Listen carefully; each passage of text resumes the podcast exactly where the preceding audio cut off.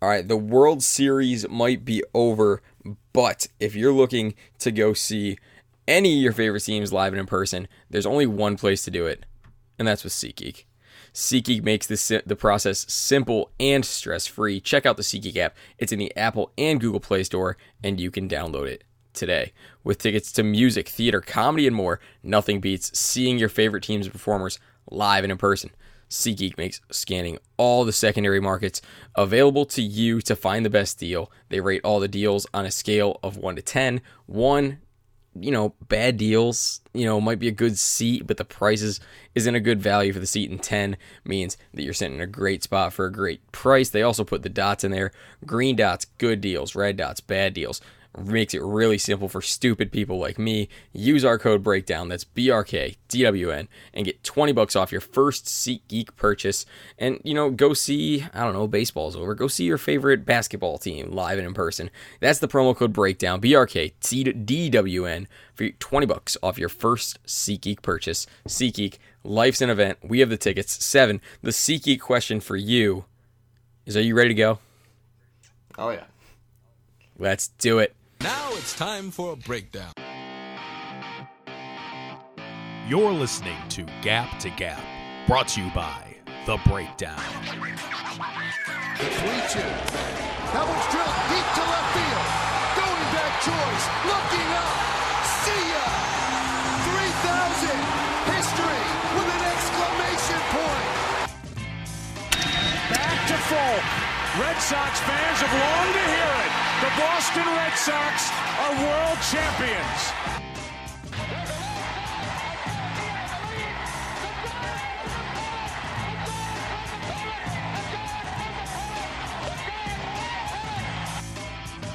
A swing and a drive to deep right, away back, goal!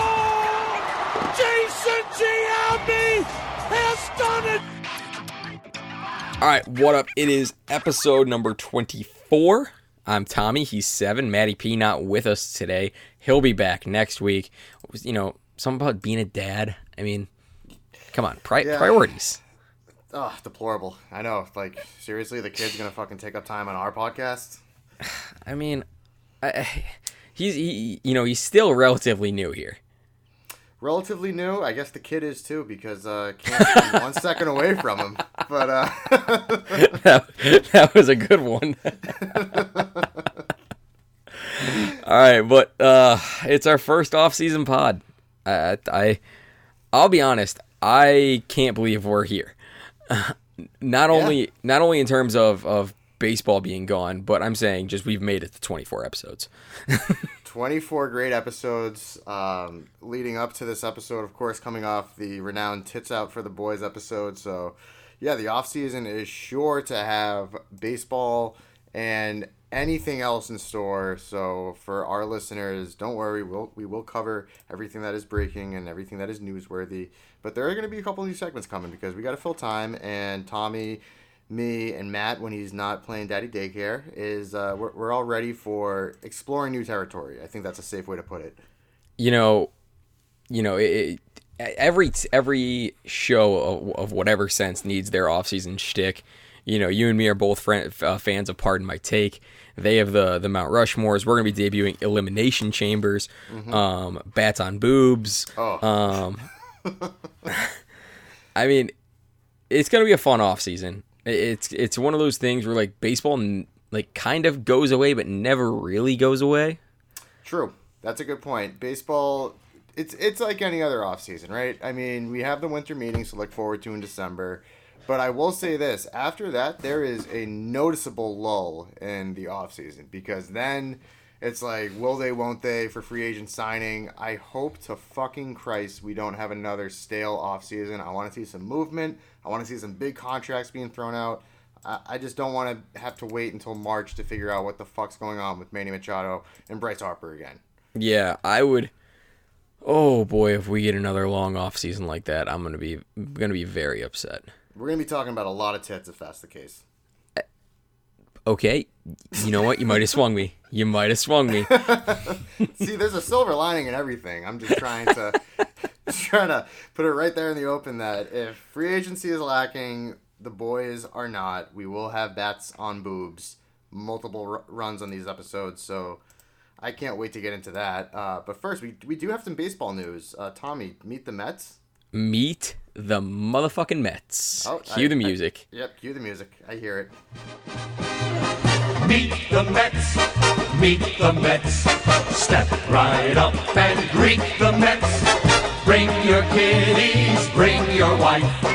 Guaranteed to have the time of your life because the Mets are really socking the ball, knocking those home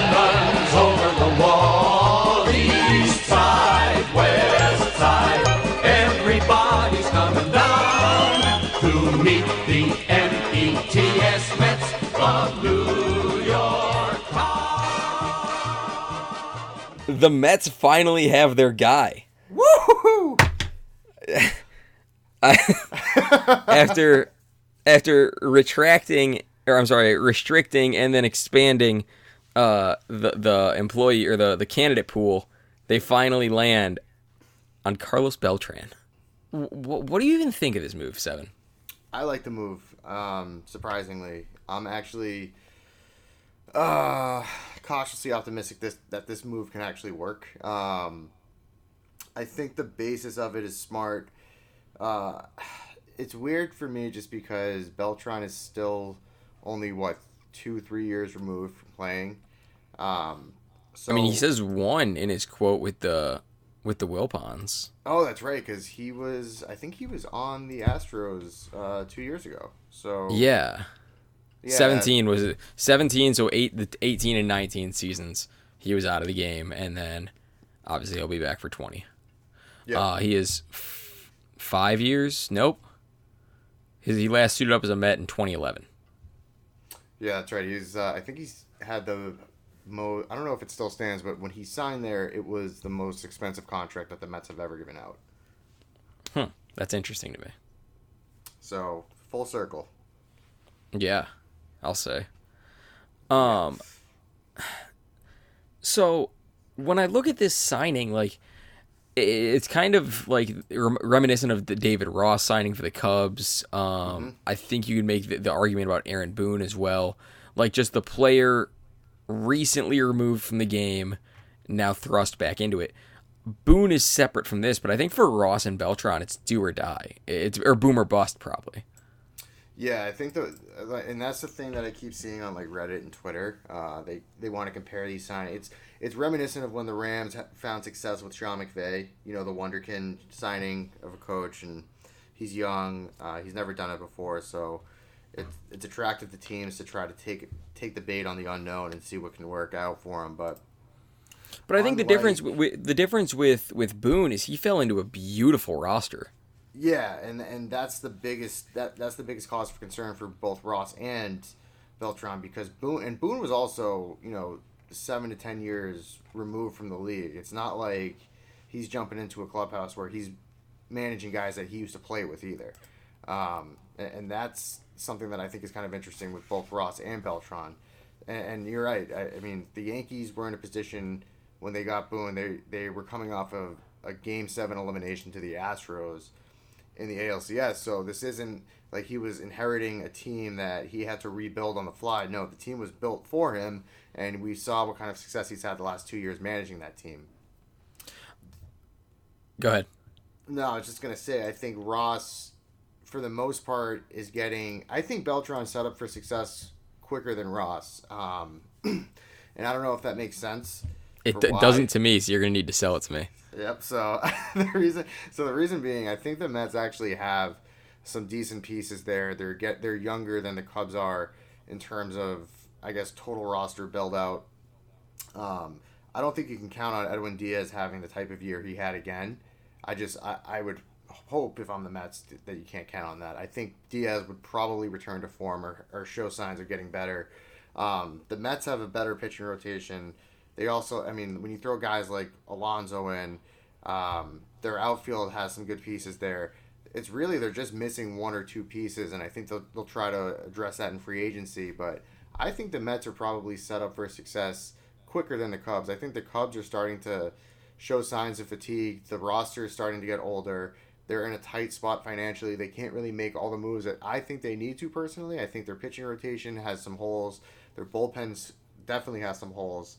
Um, but just in the grand scheme of things, Epstein has managed that team to a World Series, or I guess run the team to a World Series. But Ross, it's on him right now. To your point, I think is boom or bust for him because they're taking a shot on him to make do with what he has. I don't think they're going to have a very big free agency uh, offseason. There could be some trades, but again, I think the Mets have a better foundation right now, just in the term terms of looking at it three years down the road, which is what the contracts are. Uh, I, I would give the Mets a little bit bit of an edge in that regard. All right, so so shifting gears from the managers themselves to our to our main man uh, Brodie. Yep. You know, you and me have both said that we're that we're cautiously optimistic. Do you think Brodie believes this is the right move? I don't know. It's tough to tell, and I, and I think honestly, I think Brodie's ego steered this whole managerial candidacy for everyone they interviewed, and from the quotes that you know he was saying, um, let me find it. He basically said that he didn't feel a connection to Girardi. He did it. He did have one with Beltran because the way he phrases it is that neither him nor Beltran needed these jobs that they have now.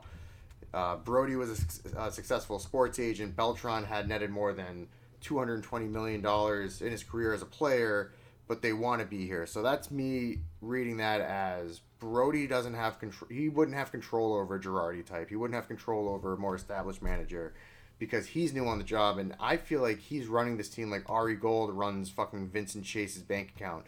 Like it's just reckless. Um, and I think he thinks Beltran is someone that he can kind of control and mold in his own. But I think there's going to be a big clash here personality wise because Beltran, from what I've seen and what I've heard from different outlets of, you know, reading his interviews and listening to him, is that he is not going to lay down and let someone kind of control what he wants to do as a manager. And I think there's going to be a big clash personality wise. So uh, it's this is meet the Mets for a reason. So, so we're not. I shouldn't be surprised by this, but I, I read it as Brodie trying to kind of tether it to the to this the image that you know, oh, we're both young, we're both trying to get success, and we both want to hmm. do it together. I'm reading it more as like, no, Brodie just didn't want to have to deal with Girardi because Girardi would eat that guy alive.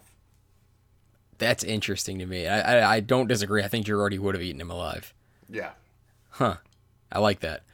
All right, changing gears away from the Mets to maybe something that a lot of baseball people are going to have mixed opinions on. The automated strike zone is going to make its way into minor league baseball in 2020. Umps will get a, a call into their earpiece and then uh, determine. And wait, am I reading this right? He makes his own call despite what he hears in his Yeah. ear. So the the automated strike zone is essentially so it's what we see as the viewer at home on baseball on on uh, on like On the Sunday square. baseball. Yeah, on the square. Jesus Christ, I can't fucking think. Uh, yeah, on the square. Uh, so we'll see that, and they'll have that feedback, but it will only be a suggestion as to where the pitch was. So they'll get a thing in the ear. It'll say strike or ball, but the ump, if I'm if I was getting the information correctly, he'll still be able to make the call on his own. So Hmm, so he can override the computer, so to speak. Yeah, so the, they allow for uh, human error still, which I'm sure is going to be there's going to be plenty of it. And I think- Yeah, this seems weird to me. yeah, because and they're only doing it in some parks in uh, minor league baseball, so I don't know where it's going to be or, or how they're going to police it, but I have to imagine like this isn't the smartest thing to do by just testing it out in a few different parks. If I'm a minor league player, I'm a prospect, and I'm coming up and I'm trying to showcase my skills, I would fucking hate this. yeah. Just personally, I just don't think that this is a, a good way to move. I guess to move the needle, um, I would try it out in like instructional leagues first, like maybe the Arizona Fall League or something with less. It's going to be in the Arizona Fall League this year. Okay, so uh, well, it already was then, right? Yeah. I, I think that's a better. Well, that's that's where that that's where that dude uh, absolutely freaked out trying to fight the computer. Oh yeah, you're right. Which that was a ball. That's bullshit. No, it was, but you're right. It, it was like that kid. Do you remember the video? Like, Oh, yeah. ancient video of the kid playing Counter Strike and just fucking destroyed his keyboard. like, Oh. That's what that's what that reminds me of. But I, I think it, on one hand, this is good to test it out. I just don't like that they're testing it out in the minor leagues, uh, depending on what level it's at. Because I don't know if it's going to be a triple A, single A, rookie ball, whatever it is. But uh, for a prospect, that's got to be infuriating. If you've been if you've grown up and you've been you know managed through this whole, I guess old school, I guess we can call it now, of just umpires have final say on everything Yeah. uh, and then just having this kind of thrown in, this big, this is a huge monkey wrench being thrown in. Um, I, I wouldn't be able to adjust personally. I can't imagine that there's many 19 to 22 year olds that are like jumping for joy about this. So this is from the uh, Sports Illustrated article for uh, from Jenna West that was posted six hours ago, and she takes a lot of it from the Athletics article from Evan Drellich, which I'll read in a minute as soon as I find Jordan's login um, to the Athletic. But uh, the computerized. The, the minor Major League Baseball plans to use the automated strike zone to some degree in minor league parks in 2020, namely the Florida State League, where team mm. facilities also operate Major League spring training sites. It's unclear if umpires would use the automated ball strike system or ABS as a guide or to make final calls. That's something. That, I mean, just from hearing that, they should probably clear that up pretty soon, right? Wouldn't you Yeah, think? Like- you would think. you would think like, all right, well, you can use it if you want, but if not, like, no. If you're gonna fucking put it in, you just put it in and let like just let it ride. I don't. I don't want them to start fucking around with it for every Yeah. other game. Um, So here's what Manfred says. Uh, here's our thinking on the automated strike zone. The technology exists. We have the technology. We're actually can going. rebuild it. I'm so glad that you thought that too, because that was my first thought. Quote, we're actually going through a big upgrade of that piece of our technology during this offseason. I think that we need to be ready to use an automated strike zone when the time is right. It's why we're using it in minor league baseball next year, in some ballparks at least. I think it's incumbent upon us to see if we can get the system to the point we're comfortable it can work. I only would go to an automated strike zone when we were sure that it was absolutely the best it can be. Getting out there too early with it and not having it work well, that'd be a big mistake. When eh, unquote, when contacted by the Athletic, the commissioner's office did not provide details on how the technology has changed or how it will be added to minor league baseball. So a whole bunch of nothing, Yeah, a whole I- bunch of question marks. Yeah, this is. um I don't know, man. I, I just I, imagine this at the major league level, right? So let's say Angel Hernandez calling balls and strikes. He'll get the earpiece on, and it'll be you know C three PO in his fucking ear saying ball, and he'll go nah strike. What was uh who was it? It was Ron Kulpa, wasn't it? This year, just basically told the strike zone to go fuck itself. This is my show. Yeah. Um, I think like if this if they're gonna use this to police certain assholes like Kulpa, Hernandez, and West, I think it's I'm all for it. Um, but then again, I don't think those guys should have jobs to begin with. So I think there's less drastic measures you can take, especially as we because you know you might not know this, but I'm actually kind of a fan of the umpire having discretion of the strike zone. I Me that- too. so I, I don't like the robot umps. I don't like I I was I'm still on the fence about instant replay in some facets of the game too. Um, again, it's the strike zone has been the strike zone for forever. So there's always going to be human error and there's always going to be that I guess subjective point of view when you're calling the game. I think that's what makes baseball really cool. I don't want it to turn into the NFL where we're not even watching the game half the time. We're just dealing with fucking missed calls or talking about picked up flags or in this case, you know, missed strikes and balls. I, I think this could be a big black eye on the game because the games are long enough. The last thing we need is to implement some type of technology that can slow it down even more. And then I think on top of that, I wonder how much the strike zone, the AB, it's called ABS, automated ball strike system, um, would Sounds be. like my Friday nights. Hey, Heyo. all right. Uh, that's uh, I don't know. I think that's a four point five on the on the Julia Rose scale. Four point five roses. yeah, that's four four and a half roses is good for me. Four, um, I can't. Uh, um. Fuck! I lost my train of thought now. Thinking about those tits. I guess so. Fuck, thinking about all those roses. um, I think so. So like replay, I I, I got my train of thought back. There now. we go. Um, I think like replay, this ABS can be manipulated. I mean, granted, it's harder to manipulate a pitch than it is to manipulate a replay, but like when replay was implemented, did you think it was going to be used for when a guy's sliding into second base and the very bottom of his cleat comes off the bag by a centimeter? No. Even even though he beat the throw, but the guy just happened to hold the tag on while his fucking body momentum carries him into the bag. Yeah, no. See, that's what I don't like about it because Yeah. like, and that's the thing. Like, it's supposed to be if there's enough evidence to overturn it, but you have to respect what was called on the field. Um, I'm sorry, but like that's that's the main issue I have with replay in baseball because you're right. Your body's not gonna fucking stop on a dime. If it did, you'd have torn ACLs on every sliding attempt. Exactly. And, and if the guy slides into second base and then he pops eight inches up into the air and the tag gets held on, yeah, that's different. Or Yeah. he headfirst slides and his whole body comes off the base, yeah, that's different. But if a guy slides and he hits the bag with his right foot, and as he's popping up, his he, his right foot comes up for a split second while his left foot takes over the base, that's not what replay was used for. That's not even what you're challenging.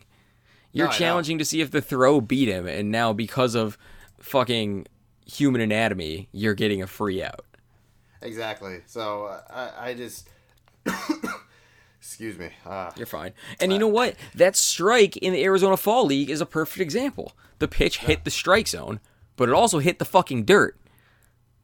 Yeah, that's yeah. I mean, well, that's the thing too. They like how you, you have to imagine if because that's what the catcher's there for too, framing a lot of these pitches, and that's what makes the calls so controversial in a, in a game today without the technology.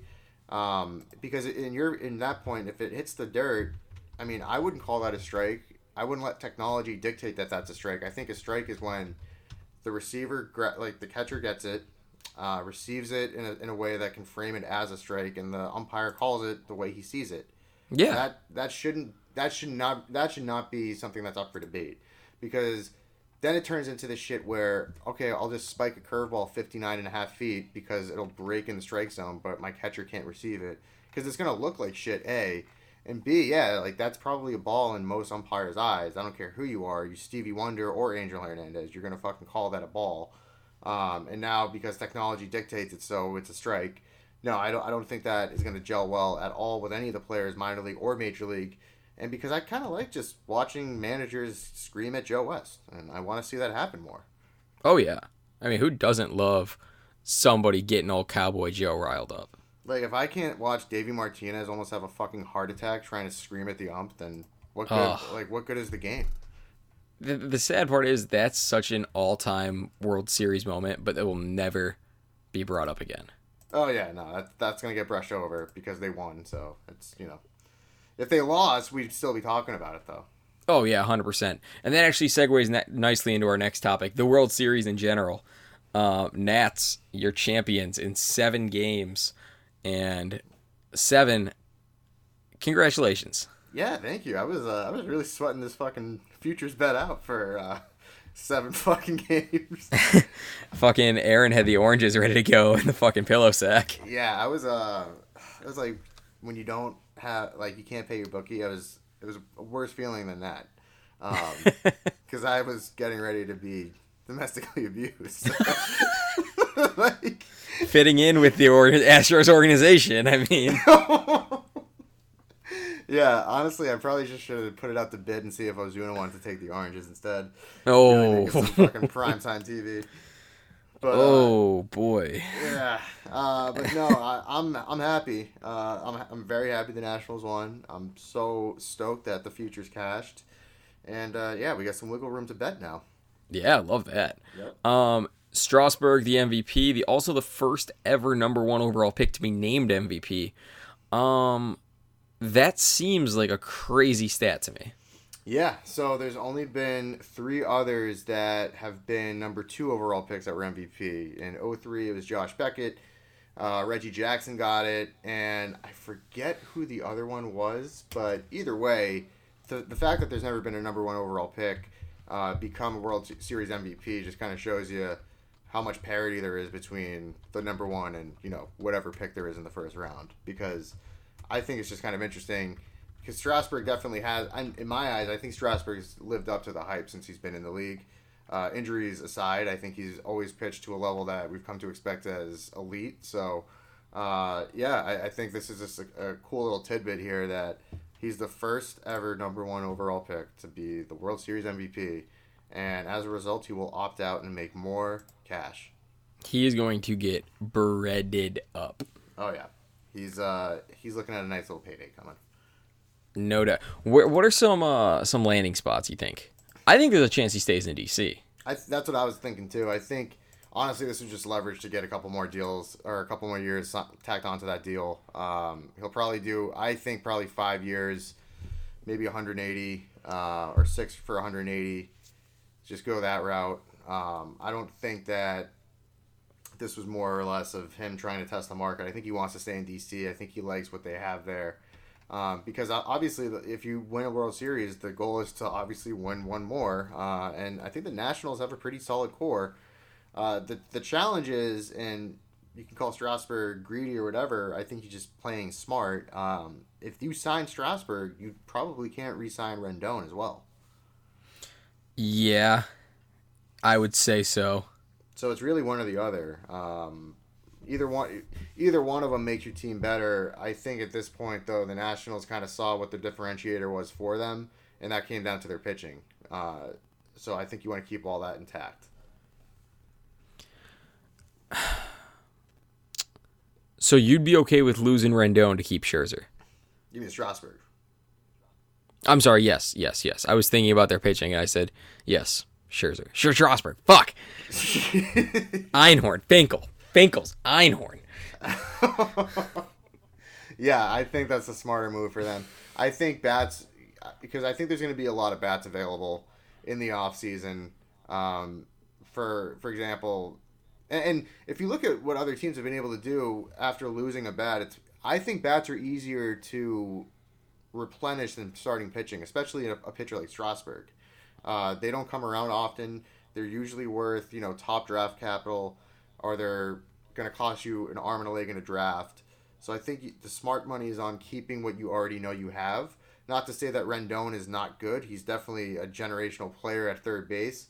Um, but again, he really only he gave you a, a, a, big jolt in the World Series. I understand that. Without him, I don't know if they win. Uh, but I think it's easier to replace Rendon than it would be Strasburg. Fair, but he's also as we as we'll talk about next week, an MVP finalist. Yeah, no, that's true. And Strasburg not a Cy Young finalist. That's a great point. Um, however, Strasburg did just win the MVP on I. You know, I think the World Series MVP deserves a lot more recognition because you're doing it on the biggest stage. Um, so I, I don't know if they take that into account when they rework these deals. I'm sure it, it played a hand in Strasburg opting out, but I, I think yeah I, I, don't know. I think when you have a one, two, three of, of Scherzer, Strasburg, and Corbin, it's tough to beat that, knowing that you have other prospects on the way that can just kind of fortify that, you know, to be a one through four deadly, just murderer's row of starting pitching. The bullpen still needs work. I think Rendon, it's I don't want to say he's expendable, but I, I, think if you lose him, you still have enough bats in that lineup that you can you can work around it. Uh, the emergence of Juan Soto being probably the biggest factor in why I would keep Strasburg. I don't disagree. Oh, damn it. I was going to come up with a really good argument. I'm trying to find World Series MVPs where it was a pitcher, and the last one to do it was uh, Clayton Kershaw. And I was, uh, I'm sorry, the last uh, World Series MVP, it was 2014. It was Mad Bum. And I was going to say, okay, well, who's the MVP? And I'll say, who would you rather have? Nope, it was Kershaw. So just go fuck myself, I guess. um. All right, who was the 08 NL MVP? Ugh, I'm trying to think now. All right, who would you rather have? 2008 Cole Hamels or 2008 Albert Pujols? Oh fuck. uh, obviously Pujols. Uh, how about 2003 Josh Beckett or 2003 Barry Bonds? Whew. I know what you're doing right now. Um, And I'm winning. this you're working so hard in my favor. I'm really trying to argue just against Barry Bonds. Actually, you know what? Yeah, okay, hold on a second. Hold on a second. Here's a, here's probably the best one. 2001 co MVPs, and this is this one's gonna hurt. I'm sorry. Randy Johnson and Curt Schilling, or 2001 Barry Bonds. Oh, see, that's where I would probably take the pitchers. Yeah, I think it's hard to, when you're getting two pitchers or one hitter. I think that's the easiest one. All right, so I'll just take one. I'll take Randy Johnson. Yeah. Well, was that the year that Bonds hit 73? Uh, oh one, no, I think that was later on. That was I want to say like 03, 04. No, maybe 07. I don't know. It was after 2001. We're gonna have to have an off an off season pod on Barry Bonds alone because I, God, this guy. No, that was 73. Really? 73, 137 ribs. Oh, I'm getting three that mixed up with when he broke the record for all-time home runs. 328 batting average, 515 on base, 1379 OPS. Hmm. Can you look up what his head size was on April and where it ended that year too? Started at Cantaloupe, ended at award winning Pumpkin. Yeah, because that guy's head must be like fucking Jimmy Neutron at this point. Um, I, I want to see if I can just find this on a quick Googling and then we'll get back to actual information. yep. Barry Bonds hat size. Does it come up undetermined? Okay, so this is actually interesting. Oh, He doesn't have as big of a head as you might expect. Hmm. Okay. So his hat size started when, when he started with the Giants. He started at seven and a quarter, which is what I wear. Mm-hmm. And when he left, he uh, was only wearing a seven and three eighths, which is not that big of a head. Hmm. That's actually shocking. Yeah, it, it shocks me too. I want to see seven and three eighths hat size in centimeters. In inches. It is in inches, you dumb fuck. How is that the second most Googled thing? That's unbelievable. Uh, 58.7 centimeters versus seven and a quarter is 57.8. So his head only grew by a centimeter. Yeah, but I bet his ball is shrunk by like you know the circumference of like three inches. Oh yeah, without a doubt, without a doubt. His I don't head. Don't look that up. don't do that. don't you worry, I was not going to. Good. Um, okay, so going away from, from uh, Barry Bonds' balls, um, Nationals went to the White House on uh, Monday afternoon, and um, some pretty. Uh, What are we gonna call these? Memorable moments from it. yeah, I thought I thought there were highlights. I thought it was pretty funny. Yeah, uh, so you have uh, Trump and Kurt Suzuki doing their impression of of the Titanic, King of the World. Yep. Um, you have Strasburg ducking Donald Trump when he when he goes to shake his hand. Yeah. Though Strasburg calls it fake news. um, and then you have Zimmerman just uh, kind of calling out the fans that booed him. yeah, I like Um, that though. Yeah, so so so let's say pick one moment from it. What are you going with? I gotta go with uh, the Donald grabbing Suzuki's uh, chest right there for the world to see. I wanted to like remix that for Celine Dion to come on right when he grabs his tits. It just, I thought, Oh, I I thought that was that. perfect. Also, um, in the spirit of you know the World Series ending and that going on, I wonder if Trump was inspired by Julia Rose to just grab a handful of chest right there, even though it was a man. But hey, we don't judge, not on this podcast.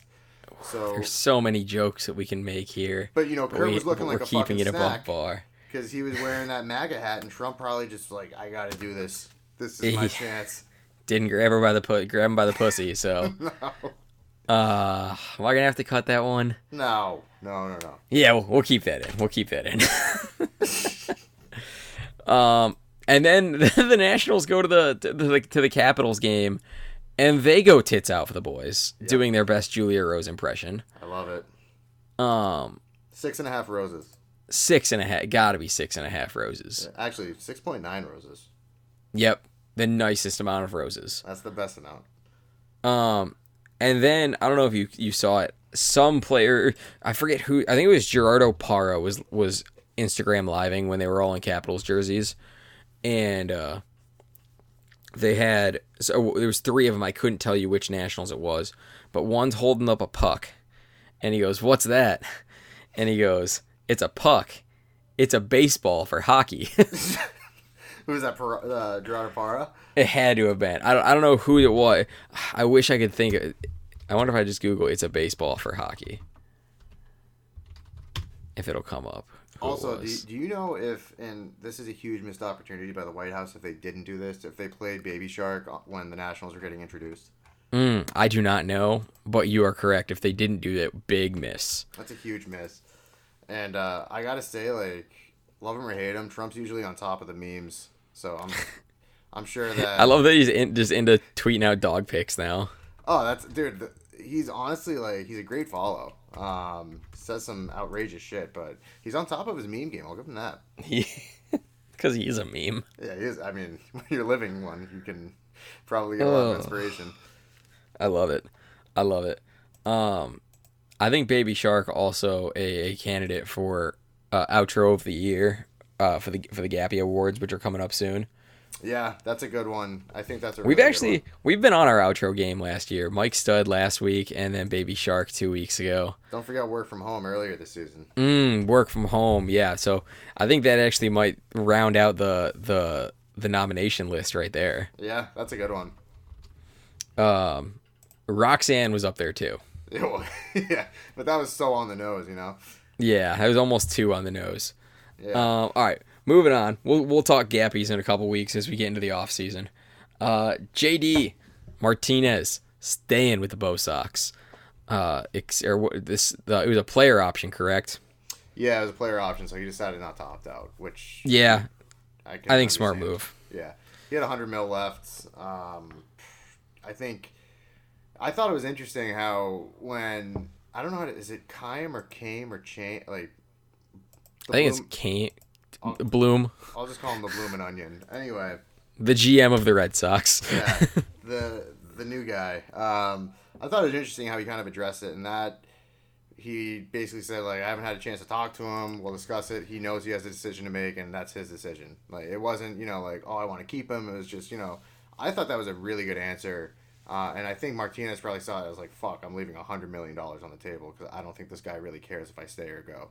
So that's how I mean that's how I would read between the lines on it. Yeah. because he kind of like I know he had to make the decision, but it was without any fanfare. It's just like, yeah, I'm going to stay. Um, and I think you'd be stupid to walk away from a guaranteed 100 mil uh, over the next five years. So, smart move by both sides. The the Red Sox not tipping their hand or anything, saying, you know, we really need him back. Because I think if that was the case, Martinez opts out and tries to get a bigger deal with the Sox.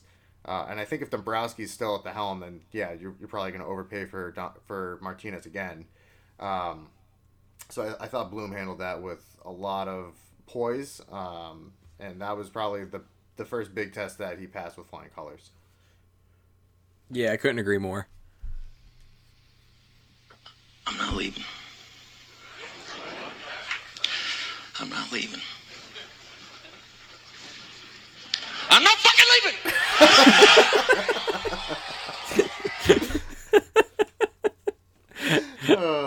I might have to cut out the gap the the, the gap there, but I I had to. Yeah, that was great. Uh, anytime I can hear Leo, it's fine. Oh, All right. Uh, somebody who is fucking leaving though. Sir Didi Yeah, not getting a qualifying offer. He is now a free agent.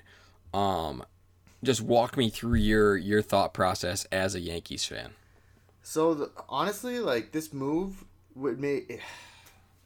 Okay, so I gotta start by by saying that I love Didi and I'll respect him wherever he goes.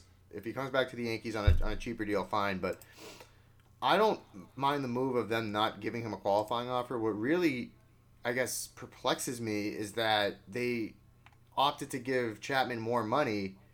Um, that like that just royally fucked them out of the running for Gerrit Cole or Strasburg now, because it's not about the luxury tax; it's about the competitive balance tax, which really screws them over now. So I'd like this move a lot more if they didn't do that other move with Chapman. So uh, for me, this just this essentially just balances out to you being able to pay for Chapman for an extra year at the price that he demanded. So no, I don't like the move now. I would have liked the move if both of them left, because at at least it shows me that you have a plan to get a pitcher. Uh, now we're just kind of back to square one, and we're down a big bat. Yeah. Um I love Didi. Um I I I, I kind of threw some shade at him when uh, he first went to the Yankees, and I was like, I was like, oh, you're replacing Jeter with Didi fucking Gregorius, No, and I then did it was too. like, yeah, and then it was like, oh, yeah, okay, that makes sense, and and you guys were right, and I'm not a GM for a reason. Well, no, I mean it makes sense. Like, and he had the very enviable task, or unenviable, I should say, task of replacing a legend like Jeter. Um, I think everyone, myself included, when that happened at first, I was like, all right, so we're getting a defensive replacement essentially. Um, but no, Didi definitely he earned his stripes, uh, if you want to call it that, in the short time. he earned his here. pinstripes. He earned his pinstripes. Um, no, he was great. I, I thought I thought that, you know, he definitely played well above the expectations that were put on him, and to do it in that kind of setting and that, I guess, situation where you're replacing a guy like Jeter, uh, couldn't have been done better. And I'm glad he was there for it. My issue with it is now that if he's gonna leave, and I understand you have Torres who can play shortstop, and LeMahieu being on the roster gives you the flexibility to play him at his natural position at second instead of first, but. I don't know, man. I just think the money could have been- spent better if they didn't do that shit with Chapman because that's the one thing I did not like about this whole fallout of DD not coming back. Yeah, uh, definitely no no arguments here, and obviously not being a Yankees fan, I can't speak to it as, as much as you can. Um, I, I just I, I like DD a lot. I'm I'm interested to see where he goes. Um, I would love to see if the Indians kick the tires on him and, and see if he's interested in playing second base um, or playing third even, or seeing what just what flexibility he would have. Um, Yeah, no, that's actually so. Let me pose this to you then, because I don't think he would be good at second. I think he's he can only really play shortstop. That's my just my personal opinion. Um, would you then have Didi kind of replace Lindor if you were to trade Lindor in the offseason? Um, I think if you're committed to trading Lindor, then yeah, that's probably the the best and smartest move. Um, I think he of the guys available because because I mean I I think the only r- other real option would be if you don't go after Didi, you have to go after Rendon and throw the bag at him, and then move J Ram back to short where he, where he started as a natural uh, uh, coming up. Yeah, no, that's a good point too. Either way, like I But- think I think this. But is let's be better- honest, Yeah, I mean we can be honest for a second. the Indians aren't throwing the bag at anybody. The Indians are, are throwing laundry bags out the window and saying, "Yeah, that's good, right? That's that's what you wanted." Well, didn't they pick up uh, Kluber's option? Uh, yeah, but I, I I've shared my my my thoughts on Kluber with you. Like Corey Kluber, I I I love how effective he was in the 2016 playoffs. I love um how how good he's been in the past. I love that he got two Cy Youngs and loves the city of Cleveland. Um, but his arm hasn't been right since the, the Obama administration. He hasn't been healthy since the Obama administration. Um, Tito overused him in that playoff run, and and as much as I want to see him be that level of ace, he's just not anymore. Yeah, no, I agree with you on that one completely. So yeah, you pick up his option. In the words of of Freddie Kitchens, "Whoop to hell." Um, like, fuck, dude. Yeah, no, it's um I think honestly that's going to be an interesting team to track the Indians in the offseason. I want to see what they do because I think it's going to be a lot. I'm I'm, I'm gonna I'm gonna tell you right now, a whole lot of nothing. really, I think there's going to be some trades on the horizon. I think maybe they picked up Kluber's option to trade him. The Ind- I, I I hope so, but I don't think so. Because I'm gonna tell you three names that are gonna be linked to the Indians uh, right now, and they're not gonna do anything about them. Didi will be linked to the Indians. Rendon will be linked to the Indians, and Mike Moustakas will be linked to the Indians, and then none of them will formalize into anything other than MLB trade rumors and and and fans tweeting about it. Yeah, that's a good point. I mean, for me, looking at like the Yankee situation now, I was like, I tweeted out like, and granted, I was very drunk when I tweeted this, but so I wasn't taking any salary restrictions into account. Things you love to see. Yeah, so just I was like, you know what?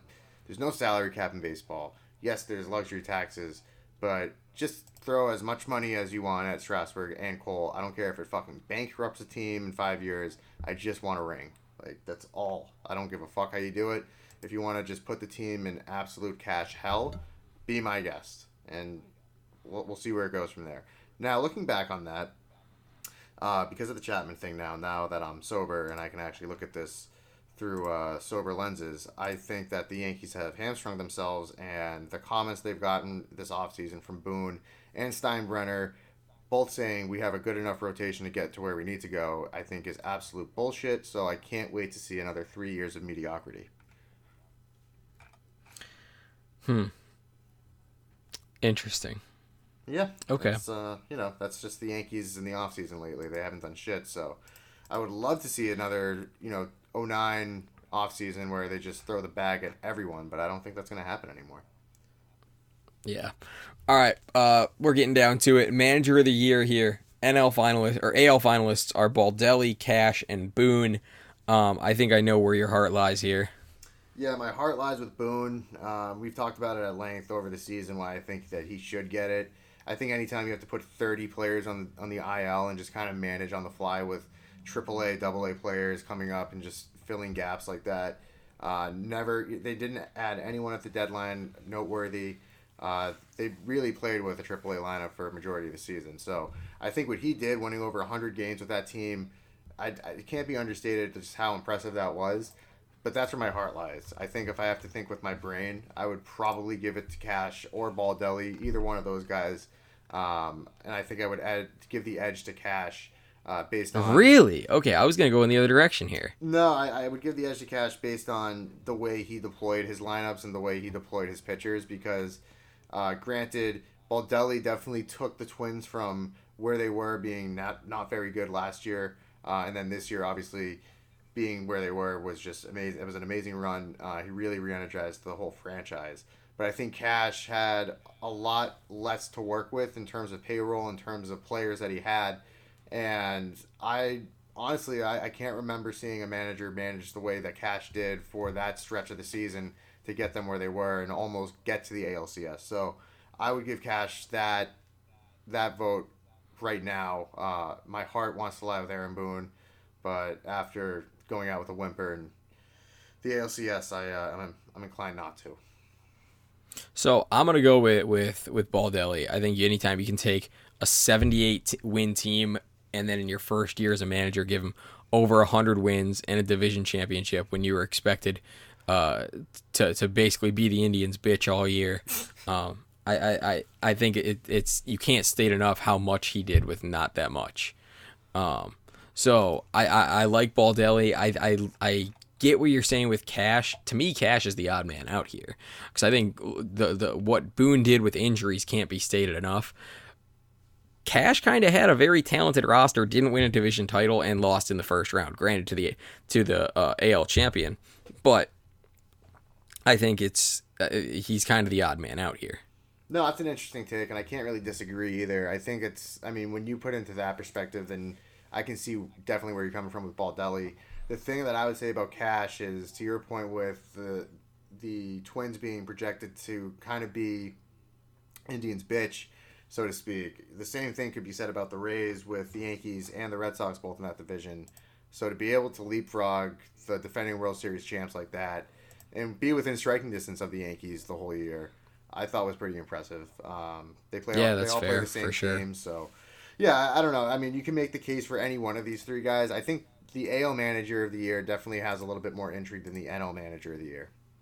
Yeah, I think NL the, with the finalists uh, being uh, Shildt, Counsell, and, and Snitker. Uh, I think it's pretty cut and dry. Go ahead and, and, and wrap that thing home. Yeah, I would say Schultz by a long shot. Um, over the other two.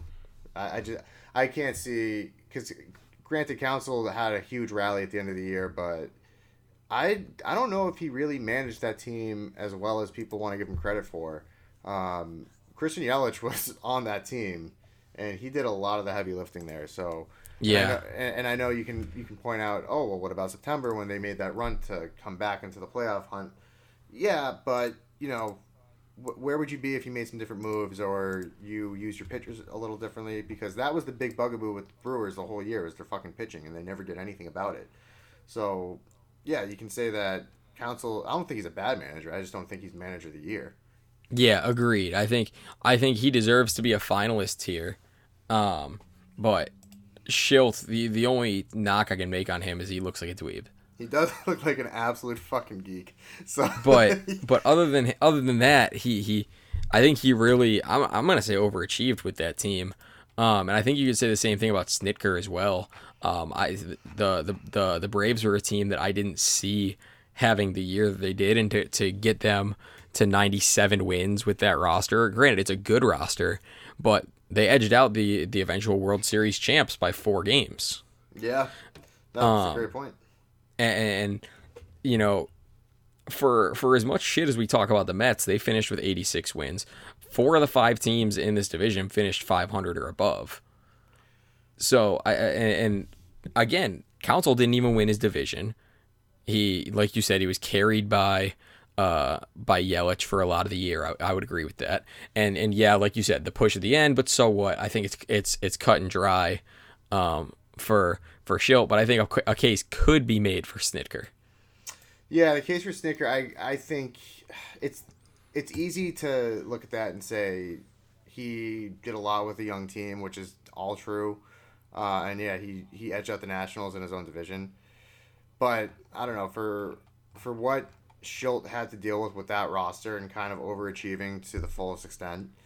Granted, the NLCS will probably go down as a nightmare for him uh, every single night until opening day, but I, I think that Shildt had to do a shit ton more with a lot less to get the Cardinals to where they Yeah. ended up being. So I, I think it's pretty cut and dry to your point. I don't, there's not much debate here.